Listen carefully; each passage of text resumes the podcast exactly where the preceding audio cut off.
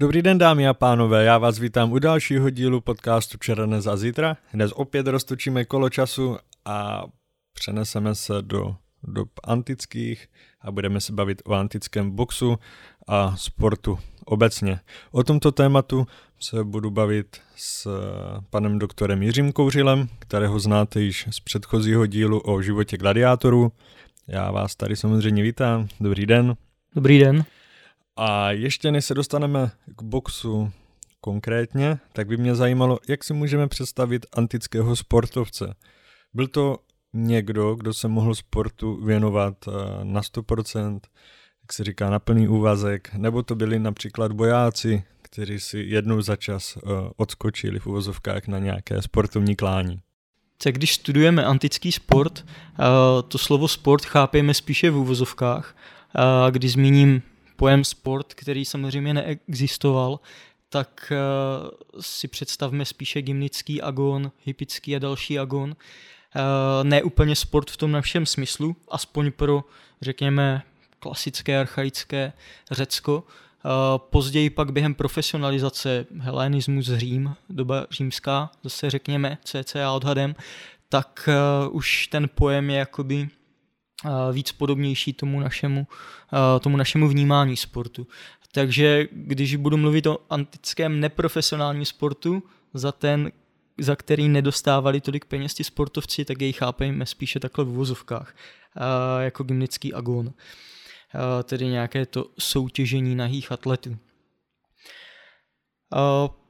Zde platí to, že antický sport se výrazně vyvíjel. Když si představíme dobu trvání on, olympijských her dnes a ve starověku, tak dnes dojdeme k letům zhruba přes 120 let.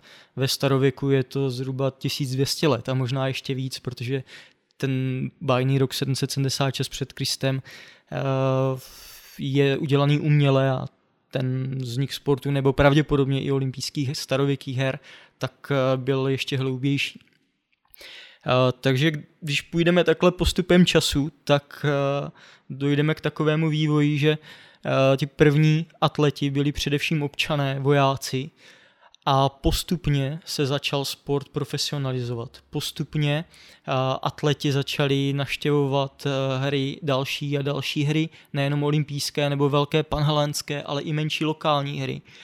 Hry za něž dostávali peníze za výhru a tak dále a takhle postupně začala vznikat profesionalizace.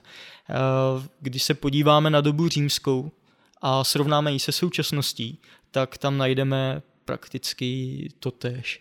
Uh, antičtí atleti se živili čistě sportem, cestovali od her k hrám, jejich životní styl závisel jenom na spánku, jídle a tréninku. Uh, získávali výhry, získávali různé opsonie, různé renty, které jim byly vypláceny a stávali se velmi bohatými. Ti nejlepší sportovci také dostávali peníze jenom za pouhou účast na hrách. Takže když některý měl skutečně jméno ve své době a nějaký vládce například chtěl nebo kdokoliv jiný založit hry, eh, kterým chtěl dát nějaký kredit, tak si pozval elitní sportovce a zaplatil jim jenom za tu jejich účast. To, co se děje prakticky i dnes. Eh, takže ten vývoj byl takový, jako byl vlastně sport moderní od nějakého amatérismu, řekněme založení olympijských her v roce 1896 eh, až po současnost, kde tedy ten vývoj byl mnohem rychlejší, ale ten původní byl samozřejmě pomalejší, založený na úplně jiných ideálech, často šlo o něco úplně jiného než to naše chápání sportu, ale dostal se do toho čistého profesionalizace, čisté profesionalizace a čisté komercionalizace. Ty původní atleti tak byli zejména, zejména občané, zejména válečníci a nejlepší sportovci, atleti. Zase ty sportovci chápeme v vozovkách, eh, olympijští vítězové a atleti, kteří získali speciální tituly, ať už třeba na olympijských nebo jiných hrách, na velkých panhelenských hrách, tak se stávali předními osobnostmi. Stávali se také často nejlepšími válečníky, bojovali na tom čestném pravém křídle a samozřejmě ještě záleží na místě. Specifická je Sparta, speci, byla Sparta, specifické, specifická byla Mesénie velmi, kterou vlastně Spartané v mesenských válkách porazili a nejenom, že ji porazili a územně zabrali a získali hejloty, určitou vrstvu hejlotů, ale také se jim uvolnilo... Co znamenají ti hejloti? Uh, hejloti byli otroci, nebo speciál, speciální druh otroků uh, ve starověké Spartě, kteří neměli, neměli moc práv a byli přiděleni vždycky nějakému spartskému občanovi. Jejich původ byl různý, ale ta část, která pocházela z podrobené Mesénie, tak se měla pravděpodobně nejhůř ale Meséňané do té doby, řekové Meséňané, tak byli skvělí atleti, zejména běžci a vítězili častokrát na olympijských hrách a Spartané si obsazení Mesénie vlastně uh, se stávali ještě častěji pak vítězi na olympijských hrách a přišli o takového toho největšího konkurenta, zejména v běžeckých disciplínách. Takže je to hodně specifické. Uh, můžeme uvažovat třeba o krotonu, Kroton v jižní, jižní Itálii, dnešní Magna Graecia, tak eh, byl takové významné, byl významným městským státem, kde po jednu dobu eh, kde po jednu dobu prakticky fungovala sportokracie. Eh, těžko si představit, že by někdy v dějinách fungovalo něco jako sportokracie, ale pokud mluvíme o Krotonu, tak skutečně ta sportokracie je, je pojem, který můžeme použít, protože se všechno podřídilo sportu. Uh, figuroval zde například uh, Pythagora ze Samu, velký matematik a filozof, který se stal významným trenérem a uh, jeho jedním z jeho svěřenců byl Milon z Krotonu, který byl nejznámějším antickým sportovcem, zápasníkem a mnoho dalších. Také medicíně, která s tím souvisela a podobně. Takže záleží na době a na místě, nejenom na době, ale i na místě, jak to kdo pojímal. Ale řekněme, doba archaická, klasická Řecka, tak tam šlo spíše o atlety vojáky, spíše občany, kteří, kteří vyhráli olympijské hry, protože měli nadání pak se postupem času začal sport více víc specializovat a tak se vyvinula, eh, vyvinula čistá profesionalizace a šlo o čisté profesionály, podobné dnešní. Když se tedy přesuneme k profesionálům, eh, spolupracovali už v této době s nějakými trenéry, lékaři, dbali třeba na stravu, měli k dispozici nějaké, dnes bychom řekli tělocvičny, nebo Jimmy dokonce, eh, měli přístup k takovým věcem, které známe z dnešního sportu? A pokud se zaměříme na tohle, tak zase se to dá rozdělit profesionálně, neprofesionálové. Eh, do doby nějaké profesionalizace, zejména v Řecku, bylo důležité naplňovat scholé, ten volný čas, užitečně. Takže zejména návštěvou gymnázia, sportem. Návštěva gymnázia byla zadarmo, takže ty občané, ti občané měli se cvičit a čím se víc cvičili, tím nejenom byli zdatnější sportovci, ale zdatnější obránci své vlasti při různých střetech, řeknu, mezi sebou. To gymnázium je tedy Eh, gymnázium byla taková stavba, která obsahovala různé uh, stadion, běžeckou dráhu, často i krytou běžeckou dráhu, palestru, uh, která byla zejména, budeme mluvit o boxerech, takže už potřebná pro boxery, místo, kde boxeři a zápasníci trénovali, šlo, byla tam i speciální místnost Korikeon podle zavěšeného boxovacího pytle, kde také měli zejména trénovat. Takže místo, kde kde se realizoval sport antických lidí, nejenom atletů, a byl vlastně nutný, protože kdo nenaplňoval podle toho ideálu té řecké kultury scholé, eh, tedy volný čas užitečně pro nejenom pro sebe, ale i pro obec, zejména právě sportem, tak byl označen jako idiotés. Eh, z toho máme i ten dnešní pojem. Takže ten, kdo odmítal sportovat nebo se cvičit, tak eh, toho řekové nazývali idiotes. Platon tak nazýval mimochodem ty, kdo neuměli plavat nebo, nebo číst. Ale jinak ten sport, plavání, sice ty soutěže takové nebyly jak eh, v klasické atletice a úpolech, ale, ale bylo velmi důležité taktéž. Takže to byl takovým základním zázemím. Pokud jdeme dál, tak samozřejmě eh, zůstávala palestra, zůstával gymnázion, eh, vytvářely se různá centra, eh, různá, různé městské státy. Představíme si ideálně Alexandrii po výboji Alexandra Velikého a zakládání Alexandrii, tak zejména ta zejména ta egyptská Alexandrie, nejznámější, tak se stala skvělým sportovním centrem, nahradila uh, Atény a mnoho jiných míst, které byly takovými sportovními centry. Uh, dalším takovým místem byl Efebion, něco velmi zjednodušeně, něco jako vojna, která existovala, kdy se mladíci nejenom v Aténách, ale v dalších městských státech zase s výbojem Alexandra Velikého došlo k rozšíření Efebionu, stejně jako gymnázia, po celém tehdy známém světě. Gymnázium například najdeme i v dnešním Afganistánu, Al-Qaum, tak eh, eh, to jenom svědčí o vlastně Alexandrovi eh, velikým, který nebyl jenom dobyvatelem, ale šířitelem řecké kultury a snažil se ovlivnit ten svět i přes tu řeckou kulturu, Efebion nebo Gymnázion. Takže ty se stávaly takovým zázemím, centrem a později vznikaly také různé cechy pro atlety. Atleti už profesionálové se združovali, zejména v té římské době, eh, Herkulův cech a další eh, se združovali a eh, zde měli své představené. Většinou šlo o vítěze různých velkých her i olympijských her, které už měly jenom takové to renomé, že někdo musel být olympijský vítěz, ale už neměli žádný význam jako dřív. A často měli i velkou pozici v kultu, měli mnoho rent, takže byli velmi bohatými, podobně jako třeba vozatejové nebo gladiátoři. Také tvořili družiny různých císařů, kteří, eh, kteří vyhledávali jejich společnost. Takže to zázemí se samozřejmě měnilo. Eh, existovali podle všeho různí sponzorové. Zmiňoval jsem právě krotonskou sportokracii, kde ten stát dával skutečně velké peníze do atletiky, ale i medicíny, sportovní medicíny, eh, která tady s tím vším souvisela.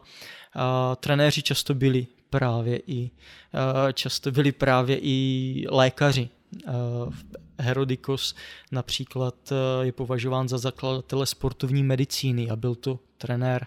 Museli znát různé, různou pomoc, třeba při zlomeninách a tak dále. Eh, řecká atletika byla velmi krutá, když si ji často idealizujeme, tak eh, krev, zlomeniny, smrt byly poměrně časté a box nebo třeba pankration, tak byli takovým, v takový, na takovém tím žebříčku na vrcholu nějakého pomyslného žebříčku.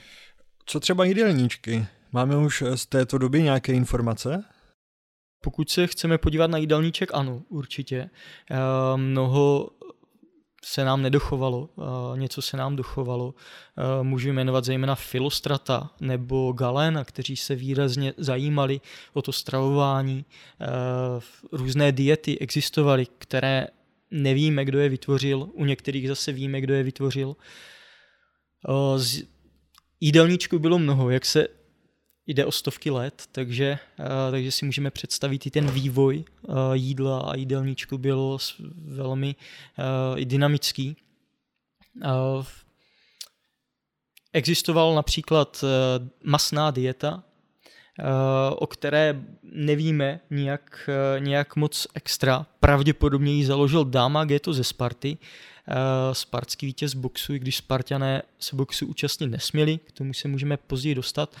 Eh, nebo dostaneme, eh, tak měli dva boxu a Pankratio. Z boxu měli dva vítěze. Pravděpodobně jde ještě o starší dobu nebo nešlo o plnoprávné Spartiany. Šlo o takovou speciální dietu, kde se mělo jíst jídlo, které nehnilo v tím žaludku tak často a dlouho vydrželo, ale jídlo, které nebylo doporučováno běžným občanům, protože by byli nezdraví a obdobně atletům, pak eh, třeba nějaké zdravé jídlo a zelenina samozřejmě byla doporučovaná, ale jídelníček založený na ní eh, ne tak moc, zejména pokud je o ty úpolové sportovce, zápasníky, boxery, pankratisty. Samozřejmě u běžců je to pak jiné. Eh, jedna z takových známých diet se týkala právě ještě masa, kdy se věřilo, že sportovec podle vlastností nebo pohybových dovedností a schopností, které potřebuje pro svůj výkon, tak má jíst maso zvířat, které vynikají těmito vlastnostmi. Takže běžci měli jíst třeba drůbeží maso, boxeři volské maso, protože měli být silný jako nějaký mladý bík eh, nebo vůl a eh, zápasníci zase vepřové maso. Pěti bojaři, tam to bylo více, ale doporučovalo se zejména maso horských kos, protože ty byly známé tím, že dokázali skočit do dálky velmi daleko. Takže pětibojaři, kteří se zaměřovali na tu lehčí atletiku, na ten běh zejména a skok do dálky, tak měli mít takovéto lehčí maso. Uh, Chiony ze Sparty, možná spíš Charmis ze Sparty nebo oba, tak byli známí tím, také, že drželi před závody speciální fíkovou dietu, že jedli e, několik dní před závody pouze sušené fíky, které obsahovaly fruktózu, takový ten lehce stravitelný cukr, který měl pomáhat.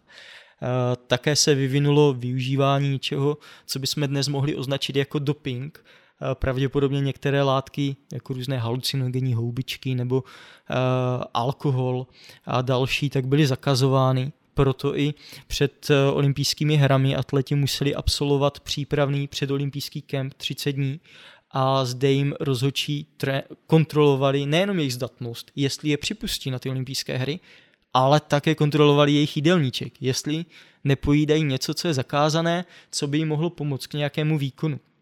Také měli přísahat, že budou závodit čestně, poctivě, do čeho spadalo jak uplácení, tak pravděpodobně i užívání nějakých takových látek.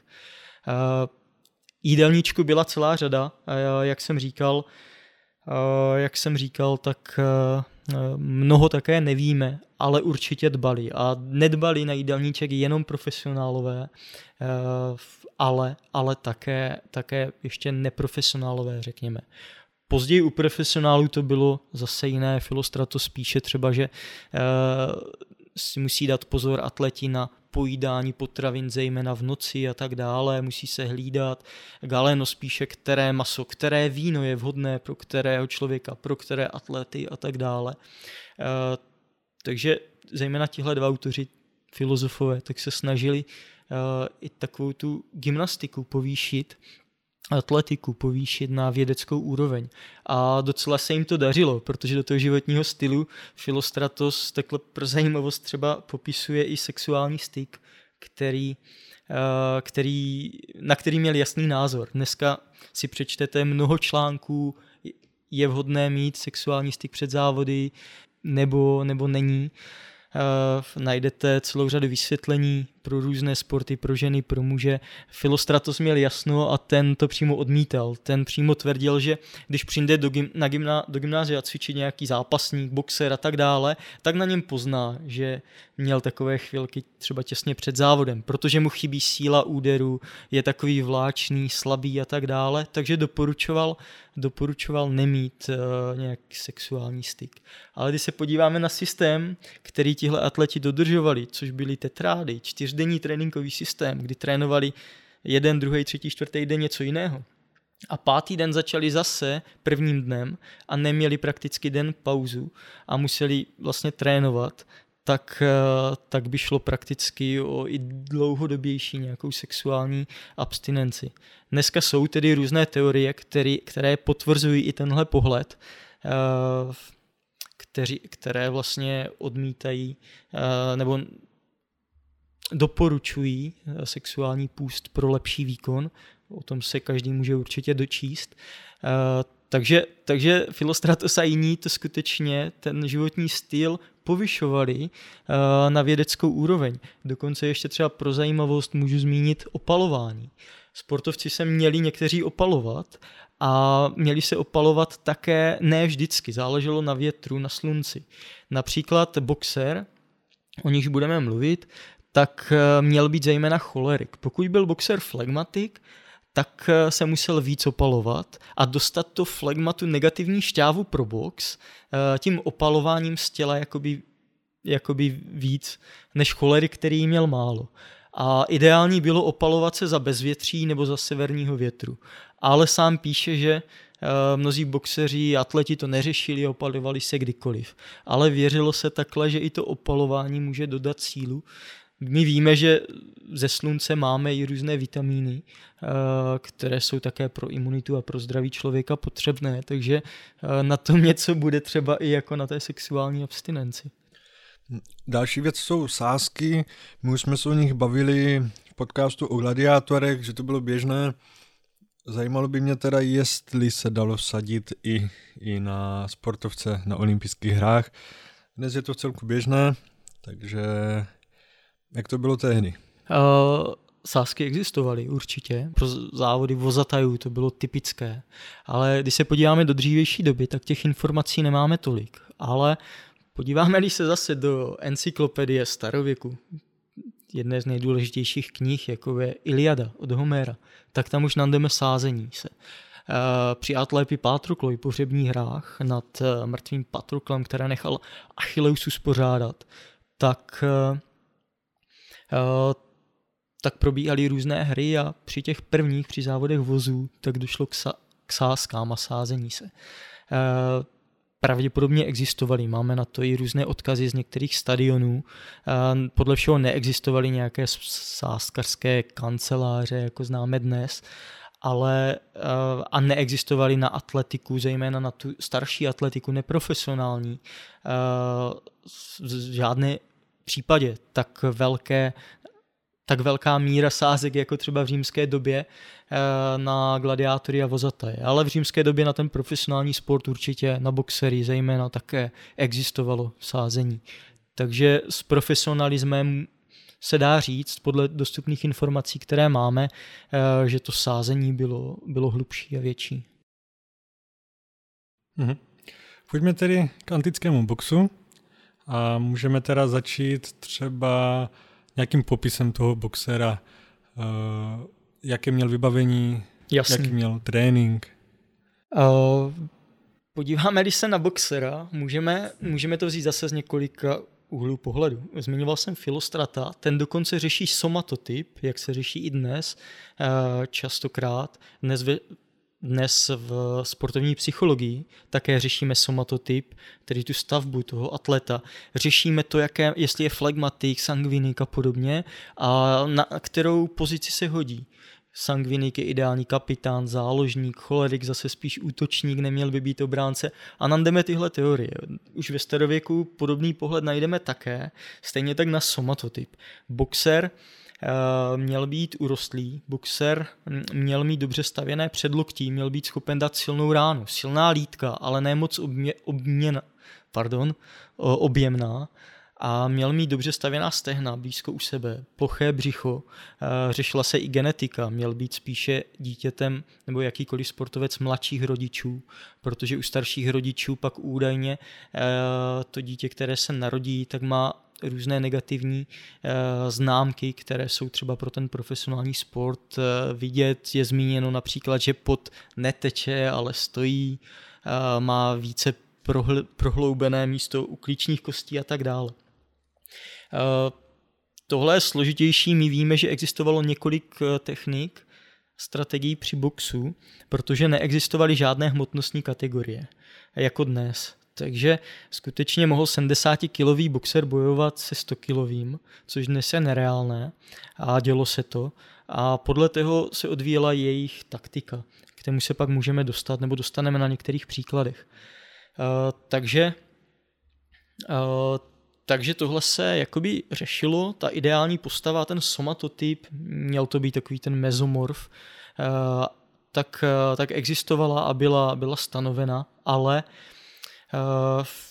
jak bych to řekl, nebyla, ne, nebyl to nějaký prototyp, který byl vždycky, vždycky dodržován. Tak nalezneme, nalezneme tedy různé boxery, ale podle jejich somatotypu Eh, je můžeme rozdělit na dvě skupiny, které se pak eh, zaměřovaly na nějakou taktiku tak, a techniku. Dobrá, a pojďme tedy na to vybavení. Dneska samozřejmě známe boxerky, boxovací pytle, nějakou pevnou obuv, v případě dresy. Takže jak to bylo v této době? Uh, vypadalo to trochu jinak. Uh, jednak antičtí sportovci soutěžili prakticky nazí, zejména ti, kteří, eh, kte, kteří se účastnili gymnického agónu. Zde je ten pojem gymnos, nahý, eh, takže i boxeři eh, soutěžili nazí. Jediné, co měli při tom hlavním střetu, při tom agónu gymnickým, tak byly rukavice, které se různě vyvíjely. Při tréninku měli, máme na jedné soše záznam takové Eh, jakési ochrany uší. Často existovaly karfilové uši, které vidíme dneska třeba při mm, mají hodně MMA zápasníci a podobně, tak to existovalo tehdy, zejména u Pankrationu, ale boxu také. Uh, takže se nějak při tréninku takhle chránili, ale nebyla to typická nějaká přilba, uh, které známe dnes. Uh, rukavice byly vlastně to jediný, jediné, co měli, jinak samozřejmě bosky soutěžili také, žádné dresy, nic podobného neexistovalo. V rámci hypického agónu to bylo trošku jiné, ale u toho gymnického, u té atletiky a u polů, a u polů tak, tak tam, byli, tam byli prakticky nazí.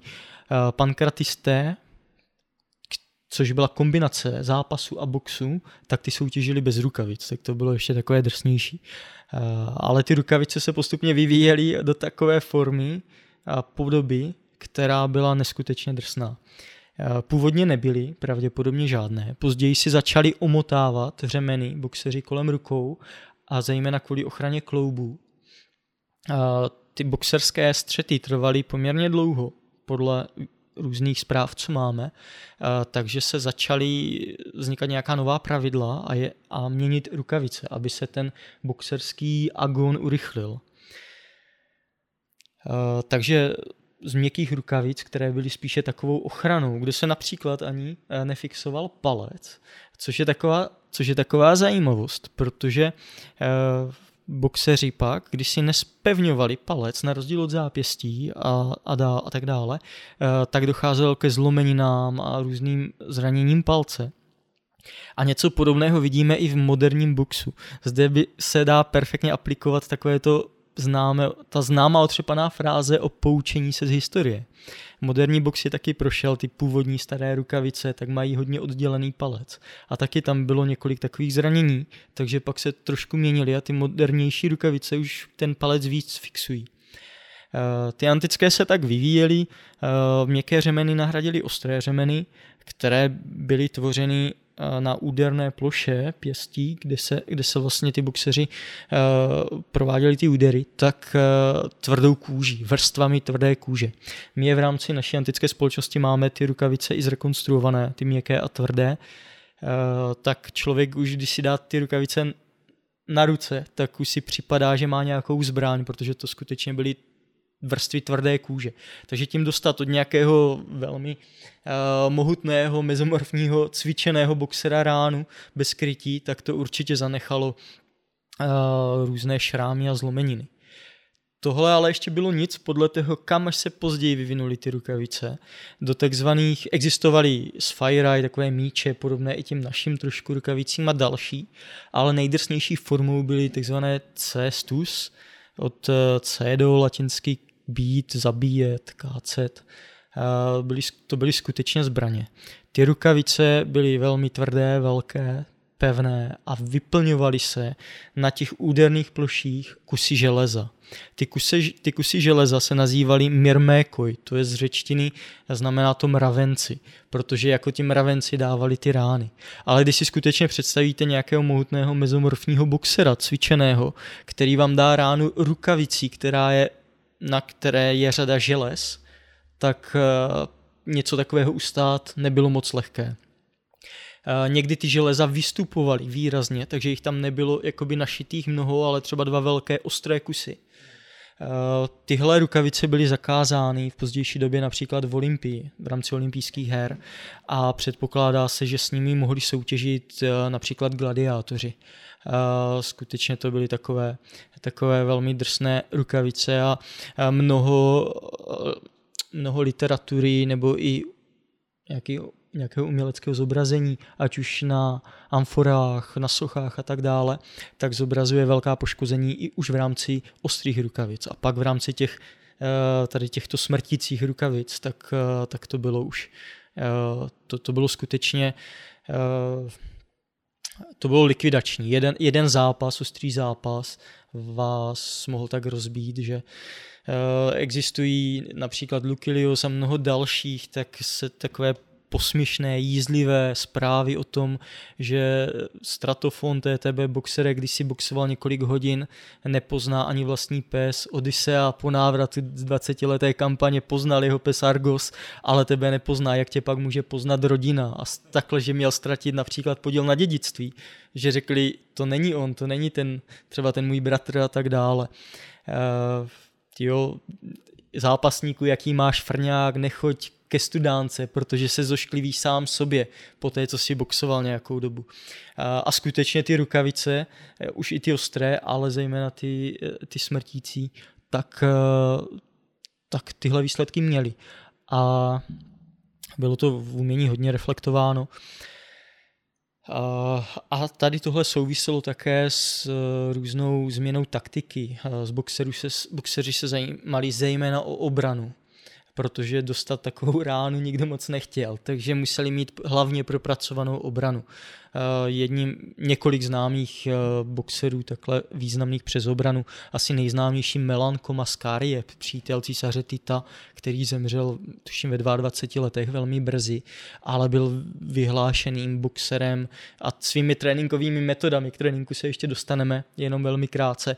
Jeho tréninková metoda byla založena například na tom, že měl zvedlé ruce nebo v tím boxerském střehu několik hodin a údajně až dva dny a takhle pak dokázal boxovat a unavit jakéhokoliv soupeře tím, že mu uhýbal a bránil se přes obranu a málo kdo mu dokázal zasadit ránu. A pak, až se ten boxer unavil, protože Melan Komas po tím jeho tréninku málo kdy se mohl unavit, údajně, tak eh, nastoupil a vítězil. A zemřel tak mladý na následky nějakého zápasu, nebo Pravděpodobně ne, eh, těch informací také moc není, ani nevíme, jak to bylo skutečně všechno. Eh, byla na něho napsána i eh, Diona Chrysostoma, Dion Chrysostomos, jako ódu vlastně po jeho smrti. Tak, ale to není nic, nic nereálného nebo neobvyklého, že sportovci umírali třeba i a boxeři třeba i Kos z Epidamu, Krojgás, k němu se dostanu, tak zemřeli, uh, zemřeli na následky, na násled, při, při boxerském střetu mhm. vlastně. A máme záznamy nějakého, řekněme, rekordmana, kam až se mohl ten počet zápasů vyšplhat? Uh, na počet zápasů uh, na počet olympijsk, ne, olympijských, samozřejmě máme uh, rekordmany takhle na počet olympijských věnců, na počet eh, celkových věnců na různých hrách, tak tam figuruje uh, Teagene Stasu, který byl také boxerem, zápasníkem a boxerem, pankratistou, měl se účastnit dokonce i běžeckého agónu a měl získat 1700 nebo 1500 věnců vítězství na různých hrách, ale i lokálních.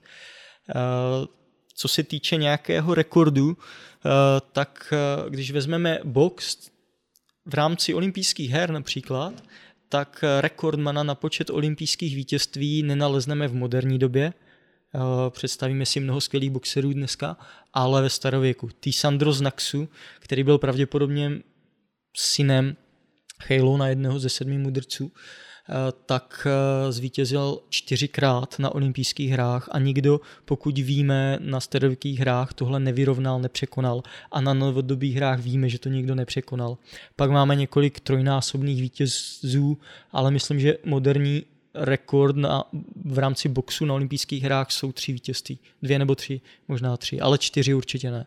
Takže T. Sandros by byl takový vlastně rekordman tady v tomhle. Jinak Clayton Step, tak ten vítězil také, měl hodně takových věnců z boxu a z dalších úpolů. Už v této době se olympijské hry konaly jednou za čtyři roky? Od toho roku 776 před Kristem Eh, zhruba 1200 let, tak se opakovaly jedno za čtyři roky. Nikdy nebyly zrušeny, pokud víme. Samozřejmě v té pozdější době už je to složitější, máme málo zpráv, eh, jako třeba ty moderní, kde víme, že kvůli první druhé světové válce se nekonaly. Eh, jednou byly posunuty císař Nero kvůli své cestě do Řecka, tak tam byl rok posun jinak a pak následovali zase po čtyřech letech. Jak to bylo předtím umělým, uměle vytvořeným rokem 776 přesně nevíme, možná jednou za 8 let, jed, mm, jednou za rok, Uh, možná to byl rok velké reorganizace her, těch informací je také málo. Uh, samotný box ale ještě neexistoval od tohoto roku 776. Uh, ten, byl, ten, byl zaveden, ten byl zaveden později, ale relativně brzy, v roce 688, kde byly stanoveny i pravidla onomastem ze Směrny prvním vítězem. Mě teď běží hlavou film Asterix Obelix a olympijské hry. Já teda nepředpokládám, že by se mohli účastnit eh, těchto olympijských her Germáni, Galové, Egyptiané a tak dále, jak je to znázorněno v tomto filmu. Ale bylo možné v určitých obdobích třeba Římanům se účastnit uh, olympijských her, nebo to bylo určeno Jasný. pouze pro řeky? Uh, chápu vaši otázku a ano i ne. Záleží na době. To je uh, odpovídat na tohle by se dalo hodinu, hodiny možná, uh, protože tam byly různé uh, výjimky a, a tak dále. A velmi krátce, uh, v počátku ne, účastnit olympijských her se směl pouze řek. Později se to měnilo zejména působením makedonských vládců Alexander I. Filhelénos eh, prokázal svůj argejský původ a mohl se účastnit her. Účastnil se běhu, kde skončil druhý, těsně, těsně za vítězem, doběhli skoro současně. Pak se účastnil například Archelaus nebo Filip. A od této doby se pak i objevují Eh, po Alexandrově výboji, tak samozřejmě mnozí vláci eh, posílali své spřežení. Už se nesou, už nesoutěžili jako třeba málo kdy tedy, jako třeba právě Alexandr I. Eh, Nende Alexandra Velikého, ten se olympijských her neúčastnil, Alexander III. Tomu bylo nabídnuto, ale účastnit se v běhu, protože měl být skvělým běžcem, což dokázal například na jeho balkánské kampani ale on prohlásil, že by se účastnil pouze, pokud by jeho protivníky byli králové a synové králů, tak se neúčastnil. Ale jeho otec Filip vyhrál dvakrát nebo třikrát. Uh, takže tohle se pak uvolňovalo a později pak, zejména i s obsazením Řecka, Římany, tak tohle pravidlo platilo pro jakéhokoliv občana. Pro zajímavost, poslední známý olympijský vítěz byl vítěz boxu, uh, ten, o němž víme, a byl to Varazdat, nebo Barazda, nebo Varastades eh, z Artaxali z Arménie. A byl to arménský princ, eh, který měl zvítězit právě v, v boxu. Eh, takže pak už vidíme ty vítěze prakticky, prakticky všude. A je to i taková výjimka, protože ta nobilita, aristokracie se účastnila spíše toho hypického agónu, závodu na hypodromu, dostihů, závodu spřežení a tak dále. Tento Varazdates je doloženou postavou a je doloženo i jeho vítězství. Eh, později byl Římany vyhnán na ostrov Tůle. My přesně nevíme, kde je ostrov Tůle, kde měl dožít. Možná pravděpodobně Island, ale nevíme přesně. Eh, tak jinak eh, jenom velmi krátká odbočka. Tohle jméno je velmi, nebo řekl bych asi velmi časté. Já když jsem cestoval po Arménii a na Horním Karabachu, a stopoval jsem, tak eh, mě nebo mě a kamarád se zastavili eh, vojáci a jeden z nich měl na výsačce, na výsačce no, jmenovku a na ní měl napsáno Varazdat nebo Varazdates. Tak jsem se ho ptal a tvrdil mě, že je potomkem tady toho prince a tak dál. To asi je málo pravděpodobné. Spíše asi, že to jméno možná může být nějak eh, častější nebo opravdu náhoda ale je to, je to teda velká náhoda, že takhle, uh, takhle člověk vidí nějak, nějakou menovku a zrovna je tam ono jméno. No. Eh, pojďme tedy zpátky k boxu. Dnes každé boxerské klání probíhá v ringu. Eh, měli to tak stejně? Jak se to vezme? Samotná pravidla vůbec eh, boxu a v nějaké porovnání se současností, tak eh, se odkazuje tady na tyhle body, jako jsou umotnostní kategorie, které jsou dnes typické a nebyly. Dále ring. Eh, dneska existuje, často najdete informace o tom, že neexistoval. Ano, asi neexistoval, ale do určité míry, protože boxeři boxovali stejně jako všichni sportovci, i když trénovali v palestře, tak na stadionu probíhaly ty soutěže. Eh, takže si představíme Olympii, stadion, kde se běželo, ale současně tam probíhaly tyhle další soutěže. A bylo, bylo tam i místo nazývané Skama, Mimo jiné, to bylo i místo, nebo skama bylo nazýváno i místo, kam doskakovali uh, skokani do dálky. Takže možná trošku kypřená, měkčí půda, řekněme, uh, ale nějak, že by to bylo omezené, jestli mohli nějak vykročit, to nevíme přesně, jak to bylo. To místo, kde boxovali, bylo nazýváno skama, ale úplně jako ring se to označit nedá, žádné provazení nic takového tam nebylo. Máme tedy na jedné, teď si zrovna vybavu jednu amforu, na níž jsou zobrazeni dva boxeři a za nimi jsou takové dva sloupky, což asociuje hodně jakoby náš ring, ale jinak těch zobrazení boxu je hodně a málo kdy je něco takového vidět. Takže je to hodně s otazníkem, ale něco jako ring z části, z několika málo procent. Jinak ještě, kdybych se, kdybych zůstal tady u těch věcí, tak eh, mluvil jsem o tom, že ty motocní kategorie nebyly, neexistovaly kola, jako dnes, eh, že by si mohli nějak oddechnout, ale zase máme v Polibiovi takový úryvek eh, soupeření Klejtomacha Step s Aristoníkem, kdy Klejtomachos si jak si vykročil a obořil se na diváky, proč fandí boxerovi, kterého poslal Ptolemaios, egyptský král, faraon, eh, když on bojuje za slávu řeku. A vypadalo to tak, že si může jak kdyby vykročit a chvilku oddechnout, ale je to jedna z mála zmínek, takže také moc, uh, moc nevíme. Jinak neexistovaly ještě, zajímavost, neexistovaly body. Tam skutečně ty boxeři boxovali spolu, dokud jeden nebyl knockoutován, neumřel nebo nezvedl ruku, případně prsty na znamení, že se zdává. Eh, jinak boxovali, boxovali stále. A rozhodčí byl přítomen? Rozhodčí byl. Eh, u různých hrách byli jmenováni jinak. Nejznámější, zejména u těch olympijských her Helanodikové, eh, tak měli vždycky konkrétní disciplíny a rozhodčí zde byl přítomen, dohlížel a měl hůl. Pokud někdo provedl nečistý úder, úder, který se nesmí, třeba úder hlavou a podobně, pravděpodobně mohl být vyloučen, ale ještě než byl, tak tak byl tím rozhodčím seřezán tou holí, takže ten rozhodčí ho několikrát třeba šlehl uh, toho atleta tou, tou holí na to, že provedl nějaký nečistý úder nebo že třeba moc se vyhýbá a tak dále tomu, tomu soutěžení.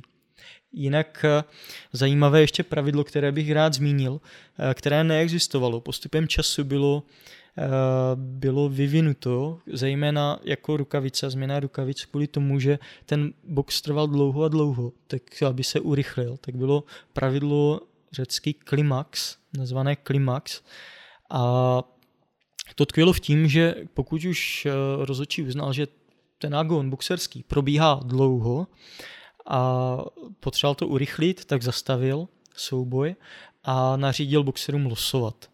Eh, boxeři losovali, vítěz losu měl právo úderu. To znamenalo, že poražený boxer se musel postavit počátku pravděpodobně bez obrany, později mohl zaujmout pozici obranou, třeba si krýt hlavu, v počátcích pravděpodobně ne, ale nesměl se hýbat, ani těma rukama pohnout. Eh, takže si představte, že se postavíte proti mohutnému boxerovi eh, s tvrdými rukavicemi a nesmíte se rukama nějak chránit, jenom se takhle postavíte a musíte přijmout ránu. Vítěz boxu měl právo úderu vší silou, kromě zakázaných míst, tedy krk, pohlavní orgány, kromě úderu loktem, kolenem, hlavou. Jak to bylo s kopy, přesně nevíme, pravděpodobně uh, kopat nesměli, ale máme někdy takové zmínky, že měli zapojovat i nohy a kopat, ale spíše, nevíme přesně, je to takový otazník, ale spíše to bylo bez kopu. Uh, takže tím, co bylo v pravidlech, tak mohl provést úder na hlavu, na břicho uh, soupeři. Pokud ten soupeř to přežil a nevzdal se, tak měl právo na stejnou odvetu. A takhle se pokračovalo, dokud jeden z nich nebyl knockoutován nebo se nevzdal, což pak bylo velmi rychlé a časté. K tomuhle bych zmínil jednu příhodu, jestli můžu, takovou zajímavou příhodu z nemejských her, tuším.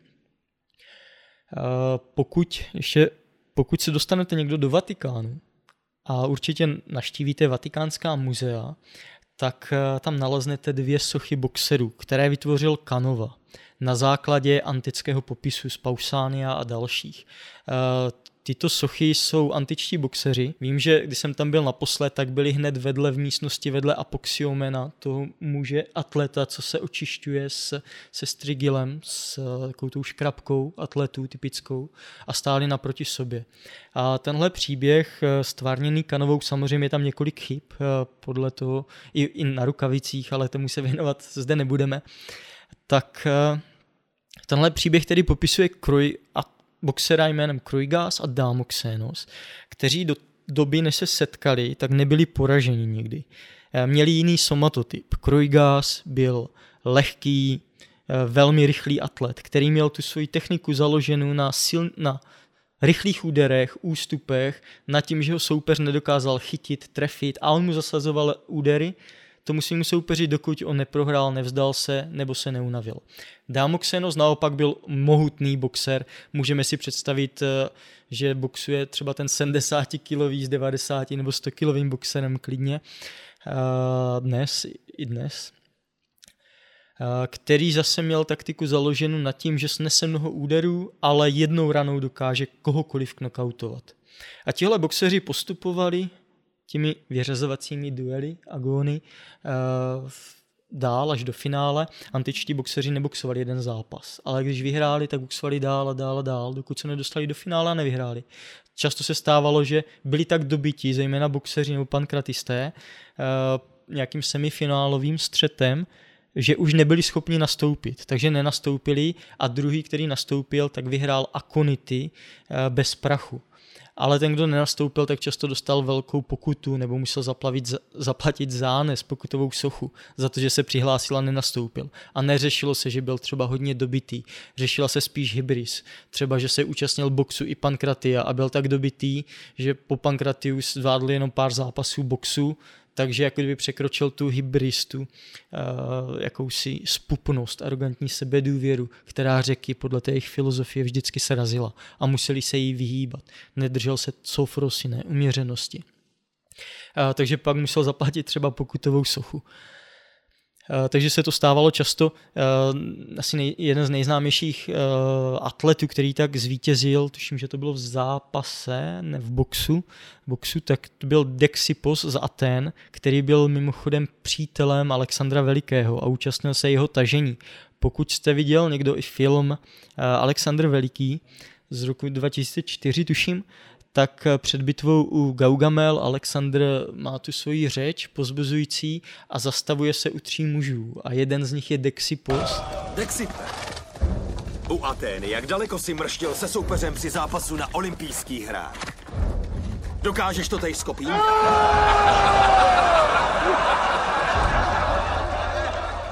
tak on zvítězil Akonity bez prachu.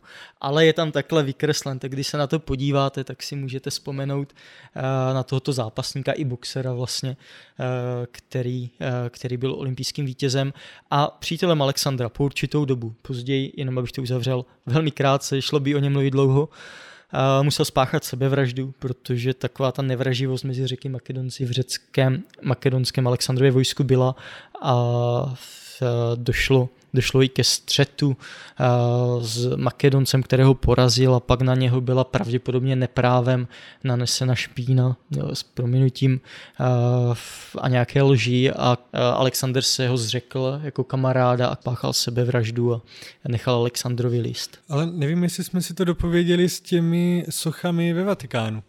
Teď se k tomu dostanu. Teď se trošku skáču. Uh, antický box je skutečně zajímavé téma, o kterým by se dalo mluvit hodiny. Uh, tak uh, k těm sochám. Krojgás a Damoxenos, kteří se střetli v tom finále. Představme si toho mohutného a toho menšího rychlého boxera.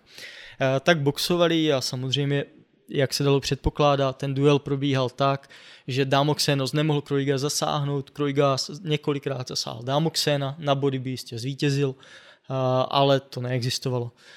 Takže rozočí po čase nařídili Klimax. Klimax vyhrál Kroigas, který udeřil Damoxéna, Damoxénos se otřepal a nic mu nebylo a teď měl nastoupit Damoxénos a vší silou udeřit Kroiga. Damoxénos, zde se nám ta pověst trochu rozchází, pravděpodobně udeřil otevřenou dlaní, ne pěstí, ale otevřenou dlaní, vší silou na břicho. Eh, Kanova naznačuje eh, zvedlé Krojgovy ruce na hlavu, že si chrání hlavu, že čeká úder na hlavu, proto Dámoxénos udeřil na eh, břicho Krojga. Udeřil takovou silou, že mu natrhl břicho bránici, ruku měl stáhnout a znovu udeřit a vytrhnout střeva Krojgovi. Krojgás měl na místě zemřít, ale měl zvítězit in memoriam, protože rozočí vyloučili Dámoxéna za to, že udeřil buď dvakrát, anebo pět, pětkrát jako pěti prsty otevřenou rukou. Je to takový příběh, který koloval, jestli je pravdivý, nevíme, ale určitě se dá předpokládat něco podobného. Víme, že k smrti docházelo, takže máme i několik atletů jmenovitě, kteří zemřeli. tak je pravděpodobné, že k něčemu podobnému dojít určitě mohlo, protože nebyly tam ty hmotnostní kategorie, tím pádem tím pádem tam ti boxeři určitě boxovali tím mohutní s těmi, s těmi uh, menšími a šlachovitějšími například. A co bohové? Uh, má nějaký bůh něco společného s boxem? Je třeba nějaký bůh patronem boxu nebo sportu obecně? Uh, nacházíme mnoho, mnoho takových známějších men z mytologie. Jednak jedním typickým byl Hermes, bůh Hermes, nějakým patronem, zastáncem atletů, často byl zobrazován v gymnázích. Eh, co se týká boxu, tak je to Apollon. Bůh Apollon byl patronem boxu, skvělý boxer, eh, dokonce měl podle mytologie porazit boha války, Area, eh, takže i s Arem se pojí box, box se dál pojí například s Heraklem, s Polideukem, také Eh, a s některými dalšími určitě. Ale zejména, zejména určitě by to chtělo zmínit Polideuka a Apolona, dva typické, typické boxery. A co ženy, boxerky?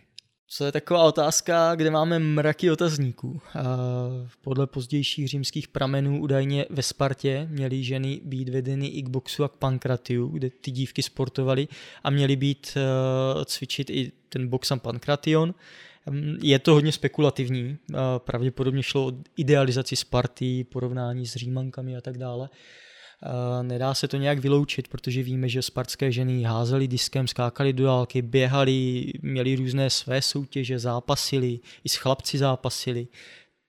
Box a Pankration byli vyloučeny ze Sparty na veřejnosti, ale pro samotné Spartany na jejich soutěžích tak pravděpodobně povolený nějak povolený nějak byly. Uh, takže je to hodně s otazníky, pravděpodobně ne, ale zase víme, že třeba v pozdější době uh, pak ženy soutěžily v zápase některé a tak dále, ale o boxu ty zmínky nemáme, takže nejspíše ne.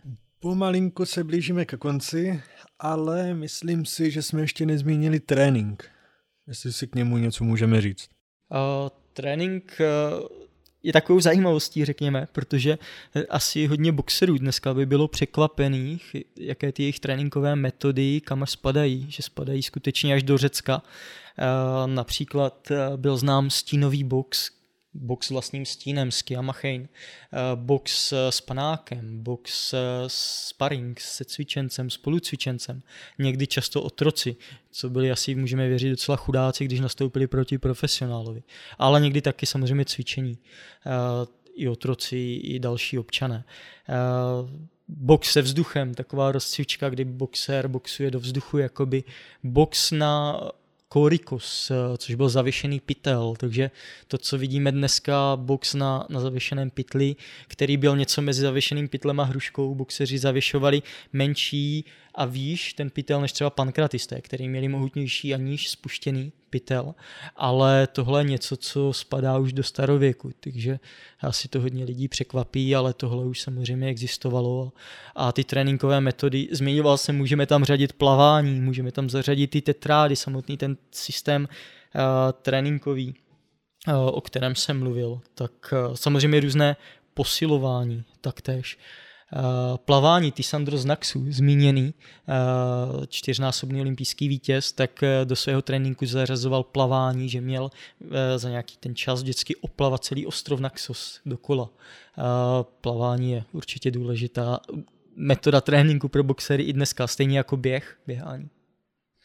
Možná, možná bych vám ještě nebylo řečeno takovou, takovou drobnost, já jsem na to narážel box řecký je, jej najdete pod pojmem Pix, Pygme nebo Pygmachia a ve Filostratovi se píše uh, přímo, že uh, box je spartská uh, spartský vynález, že jej vynalezli a zavedli Spartané. My víme, že sahá ještě do říší staroorientálního typu, ale přímo zde píše, že jej vynalezli Spartané, což je Pygmé de Lakonikon Heurema, což je paradox, protože Spartané měli zakázáno se účastnit boxu právě kvůli jejich etan epitas, tedy se štítem nebo na štítě.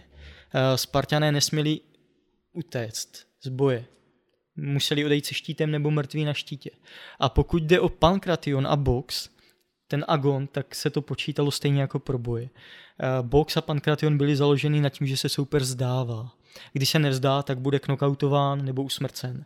A Spartané, pokud by se zdali, tak by se provinili a byla by, byli by postiženi atymí, tou bezecností, stejně jako kdyby utekli z boje. Uh, takže by se museli nechat dobít do bezvědomí nebo k smrti, kdyby nastoupili proti lepšímu boxerovi, obdobně pankratistovi. Tím pádem uh, vlastně sparčí zákonodárci své občany chránili uh, proti tomu, aby umírali takhle často. U zápasu to bylo jiné, protože u zápasu prohrál existovaly různé formy, ale u toho olympijského prohrál ten, kdo se dotkl třeba třikrát, nejčastěji třikrát země, kolenem, zády a tak dále. Takže tam měli Spartané hodně účastníků v zápase, hodně vítězů, ale, ale v těm boxu a pankratiu to bylo takové, je to takový paradox, že je počítán, eh, že jim měli zavést Spartané v té původní starší době, než, než byly zavedeny ty Likurgovy zákony pravděpodobně. A č- mnoho také těch hrdinů, spartských Herakles, Apollon, tak uh, odkazují také na sport. Eh, možná ještě na závěr, kdybychom si uvedli jména nějakých těch nejznámějších boxerů. Máme, máme hodně jmén, zmiňoval jsem Tisandra, Euty Mazloker, Melan Komas, Glaukos Karistu, boxer od pluhu, který byl přihlášen do Agonu poté, co jej jeho otec viděl opravovat pluh rukou a když ve finále prohrával, tak na něho měl křičet Sinubí jako do pluhu a do soupeře začal být jako do pluhu a zvítězil. Theagenes, Kleitomachos, Dexipos, některé jsem zmiňoval, Pythagora ze Samu, ale nejde o toho matematika a filozofa známého, ale o shodu jmén. Damage to ze Sparty také jsem myslím zmiňoval. Takže, uh, takže těch jmén máme opravdu Satyros Elidy, zachovala se nám i socha, jeho hlava, kde je krásně vidět. Čas, jsou vidět častá zranění boxerů, zlomený nos, karfiolové uši, různé, různé šrámy, vyražené zuby. Obdobně vynikající socha odpočívající boxer, uh, kde také je vidět ta únava z toho agónu a mnoho šrámů, které způsobily ty rukavice a vlastně soupeř. Tak jo, super. To byl uh, doktor Jiří Kouřil, kterému ještě jednou děkuji, že přijal mé pozvání. Já děkuji za pozvání. Uh, samotný box je uh, velmi zajímavé téma i dnes a byl i ve starověku, měl mnoho svých diváků. Uh, možná bych jenom shrnul takovou větu. Diváci milovali box, protože si šli pro krev a té krve jim bylo, bylo dáno, dostalo se jim té krve. Pokud se zajímáte o starověk a antiku, chtěl bych vám doporučit díl o gladiátorech, díl o antické mytologii, první a druhý. V prvním jsme se bavili o uh, řeckých bozích, ve druhém o hrdinech a jejich činech, a nebo si můžete pustit díl o ginekologii v antickém Řecku. Takže ještě jednou díky a naslyšenou v dalšího dílu.